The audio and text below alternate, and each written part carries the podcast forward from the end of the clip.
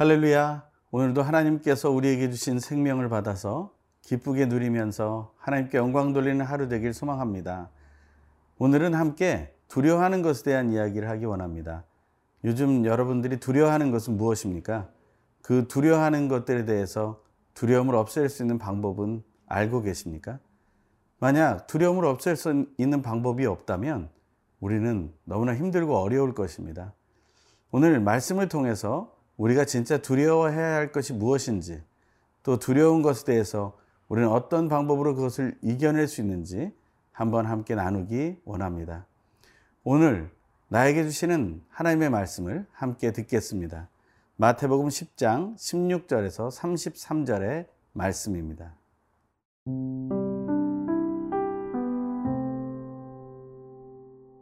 마태복음 10장 16절에서 33절 말씀입니다. 보라, 내가 너희를 보냄이 양을 이리 가운데로 보냄과 같도다. 그러므로 너희는 뱀같이 지혜롭고 비둘기같이 순결하라. 사람들을 삼가라. 그들이 너희를 공회에 넘겨주겠고 그들의 회당에서 채찍질하리라. 또 너희가 나로 말미암아 총독들과 임금들 앞에 끌려가리니 이는 그들과 이방인들에게 증거가 되게 하려 하심이라. 너희를 넘겨줄 때에 어떻게? 또는 무엇을 말할까 염려하지 말라. 그때에 너희에게 할 말을 주시리니 말하는 이는 너희가 아니라 너희 속에서 말씀하시는 이 곧 너희 아버지의 성령이시니라. 장차 형제가 형제를 아버지가 자식을 죽는 데에 내주며 자식들이 부모를 대적하여 죽게 하리라. 또 너희가 내 이름으로 말미암아 모든 사람에게 미움을 받을 것이나 끝까지 견디는 자는 구원을 얻으리라. 이 동네에서 너희를 박해하거든 저 동네로 피하라. 내가 진실로 너희에게 이르노니 이스라엘의 모든 동네를 다 다니지 못하여서 인자가 오리라. 제자가 그 선생보다 또는 종이 그 상전보다 높지 못하나니 제자가 그 선생 같고 종이 그 상전 같으면 조카도다. 집주인을 바알세불이라 하였거든 하물며 그 집 사람들이랴. 그런즉 그들을 두려워하지 말라. 감추인 것이 드러나지 않을 것이 없고 숨은 것이 알려지지 않을 것이 없느니라. 내가 너희에게 어두운 데서 이르는 것을 광명한 데서 말하며 너희가 귓속말로 듣는 것을 집 위에서 전파하라. 몸은 죽여도 영혼은 능히 죽이지 못하는 자들을 두려워하지 말고 오직 몸과 영혼을 능히 지옥에 멸하실 수 있는 이를 두려워하라. 참새 두 마리가 한 아사리온에 팔리지 않느냐 그러나 너희 아버지께서 허락하지 아니하시면 그 하나도 땅에 떨어지지 아니하리라. 너희에게는 머리털까지 다 세신 바 되었나니 두려워하지 말라. 너희는 많은 참새보다 귀하니라. 누구든지 사람 앞에서 나를 시인하면 나도 하늘에 계신 내 아버지 앞에서 그를 시인할 것이요. 누구든지 사람 앞에서 나를 부인하면 나도 하늘에 계신 내 아버지 앞에서 그를 부인하리라.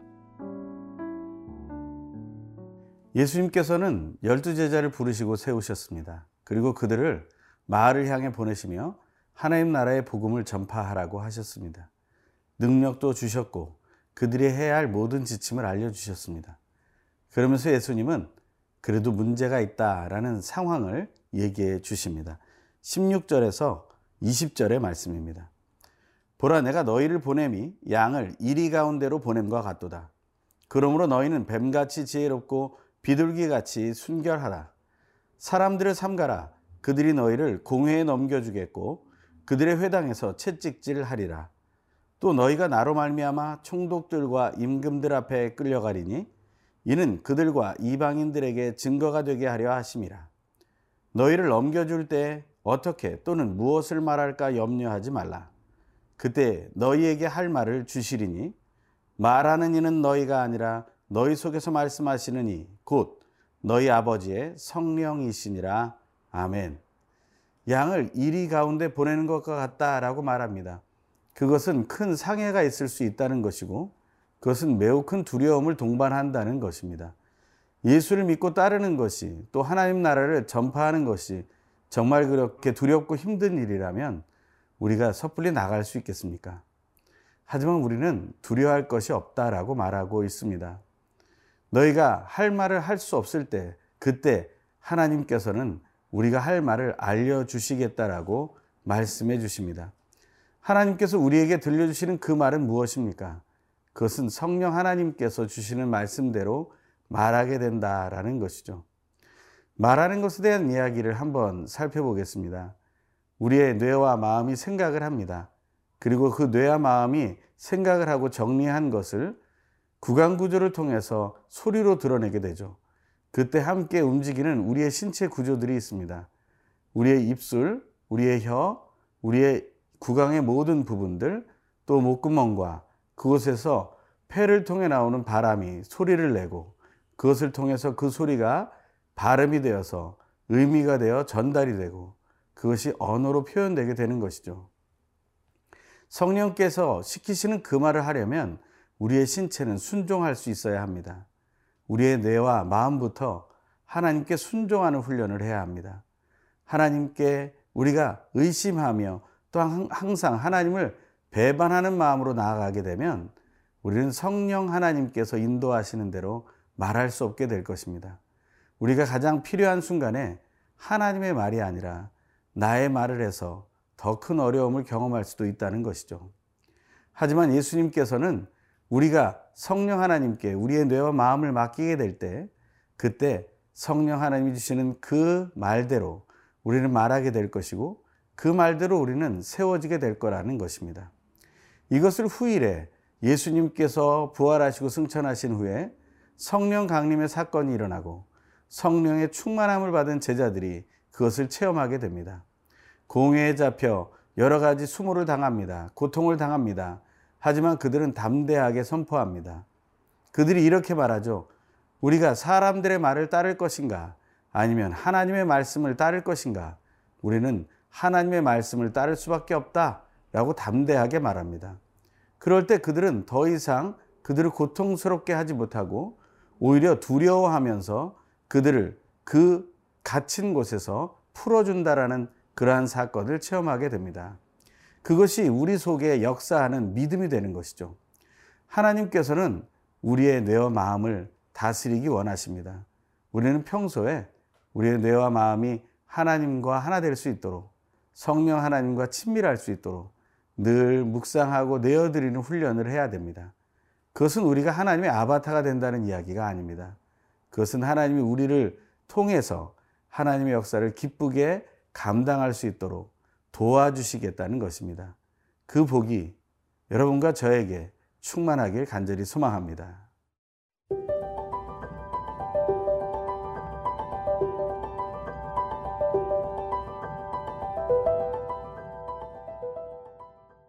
예수님을 믿는 사람의 삶, 그리고 복음을 전도하는 삶에는 더 큰 두려움이 다가온다고 또 말씀하십니다. 우리가 일상생활 속에서 겪게 되는 두려움보다 훨씬 더 큰 두려움들이 다가온다고 말합니다. 21절에서 23절의 말씀입니다. 장차 형제가 형제를, 아버지가 자식을 죽는 데에 내주며 자식들이 부모를 대적하여 죽게 하리라. 또 너희가 내 이름으로 말미암아 모든 사람에게 미움을 받을 것이나 끝까지 견디는 자는 구원을 얻으리라. 이 동네에서 너희를 박해하거든 저 동네로 피하라. 내가 진실로 너희에게 이르노니 이스라엘의 모든 동네를 다니지 못하여서 인자가 오리라. 너무나 무시무시한 일들입니다. 사실은 생각하고 싶지 않은 것이죠.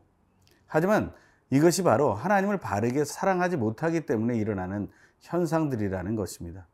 우리가 모두, 우리 가족이 모두 하나님을 같이 사랑하게 된다면 이러한 일들이 일어나지 않겠죠. 하지만 외부에 또한 핍박을 받을 수도 있을 것입니다. 그런데 하나님이 주시는 방법은 무엇입니까? 피하라는 것입니다. 이 동네에서 저 동네로 모든 동네에 다니기 전에 그날이 올 것이니 피해 다니라는 것입니다. 너무나 소극적인 방법 같습니다. 하지만 그 피한다는 의미를 적극적으로 해석하면 이렇습니다. 이 동네에서 전했으니 이제는 그 다음 동네에 가서 전하라는 것이죠. 제자들을 파송하셨을 때 우리가 이미 묵상한 말씀처럼 예수님은 이렇게 알려주셨습니다. 먼저 어떤 마을에 또 어떤 집에 들어가든지 그 마을과 집에 평안을 외치고 들어가라고 했습니다. 그런데 그것을 받지 않으면 너희는 그 발에 묻은 먼지를 떨어버리고 그 마을로부터 나오라고 말하고 있는 것이죠. 이 마을에서 저 마을로 또 저 마을에서 그 마을로 이동하면서 복음을 전파하는 삶을 계속 살아가야 한다는 것이죠. 저 멀리 배는 나의 시온성이라는 찬양이 있습니다. 그곳에는 이런 가사가 있죠. 오늘은 이곳, 내일은 저곳, 주 복음 전하리. 우리는 날마다 우리가 피해 다닌다는 생각이 아니라 우리는 이곳 저곳에서 복음을 전할 수 있다는 기쁨을 갖게 되기를 바랍니다. 사실 우리는 두렵게 여길 때 우리가 피해 다니는 것이 우리에게는 저주가 찾아온 것처럼 느낄 때가 있습니다. 하나님께서 지켜주시지 않고 우리가 버림받았다라는 생각을 가질 수도 있습니다. 하지만 우리가 기억해야 될 것은 정말 하나님께서 우리에게 주시는 두려움은 따로 있다는 사실을 알아야 한다는 것이죠. 26절에서 28절의 말씀입니다. 그런즉 그들을 두려워하지 말라. 감추인 것이 드러나지 않을 것이 없고 숨은 것이 알려지지 않을 것이 없느니라. 내가 너희에게 어두운 데서 이르는 것을 광명한 데서 말하며 너희가 귓속말로 듣는 것을 집 위에서 전파하라. 몸은 죽여도 영혼은 능히 죽이지 못할 자들을 두려워하지 말고 오직 몸과 영혼을 능히 지옥에 멸하실 수 있는 일을 두려워하라. 진짜 두려워할 것은 우리의 영혼을 지옥불에 던지실 수 있는 하나님만을 두려워하자라는 것입니다. 그것을 우리가 기억할 때 우리는 그 외 다른 것들을 두려워하던 생각들을 내려놓을 수 있습니다. 오히려 피하라는 말을 적극적으로 이곳 저곳에 가서 복음을 증거하라는 말로 받을 수 있는 것과 같은 생각을 가질 수 있다는 것이죠. 하나님은 우리를 지켜주시는 분이십니다. 그것을 예수님이 이렇게 말씀하시죠.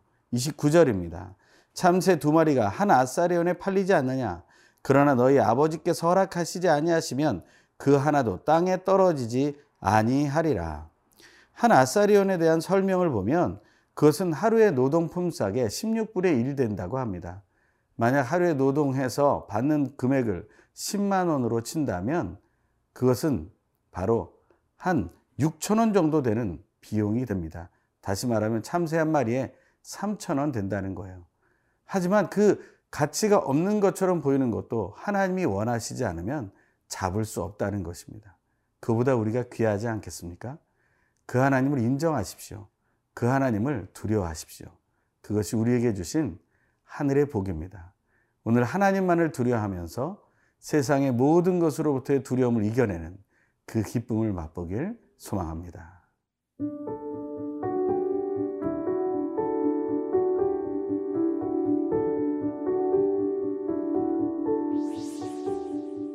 우리의 모든 어려움을 아시고 도우시는 하나님.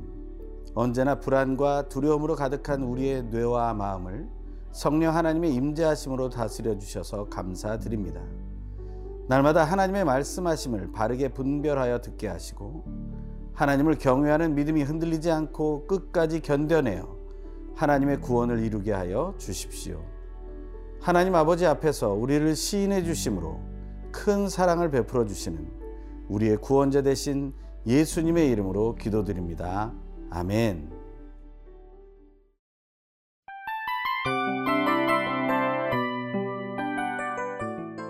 이 프로그램은 청취자 여러분의 소중한 후원으로 제작됩니다.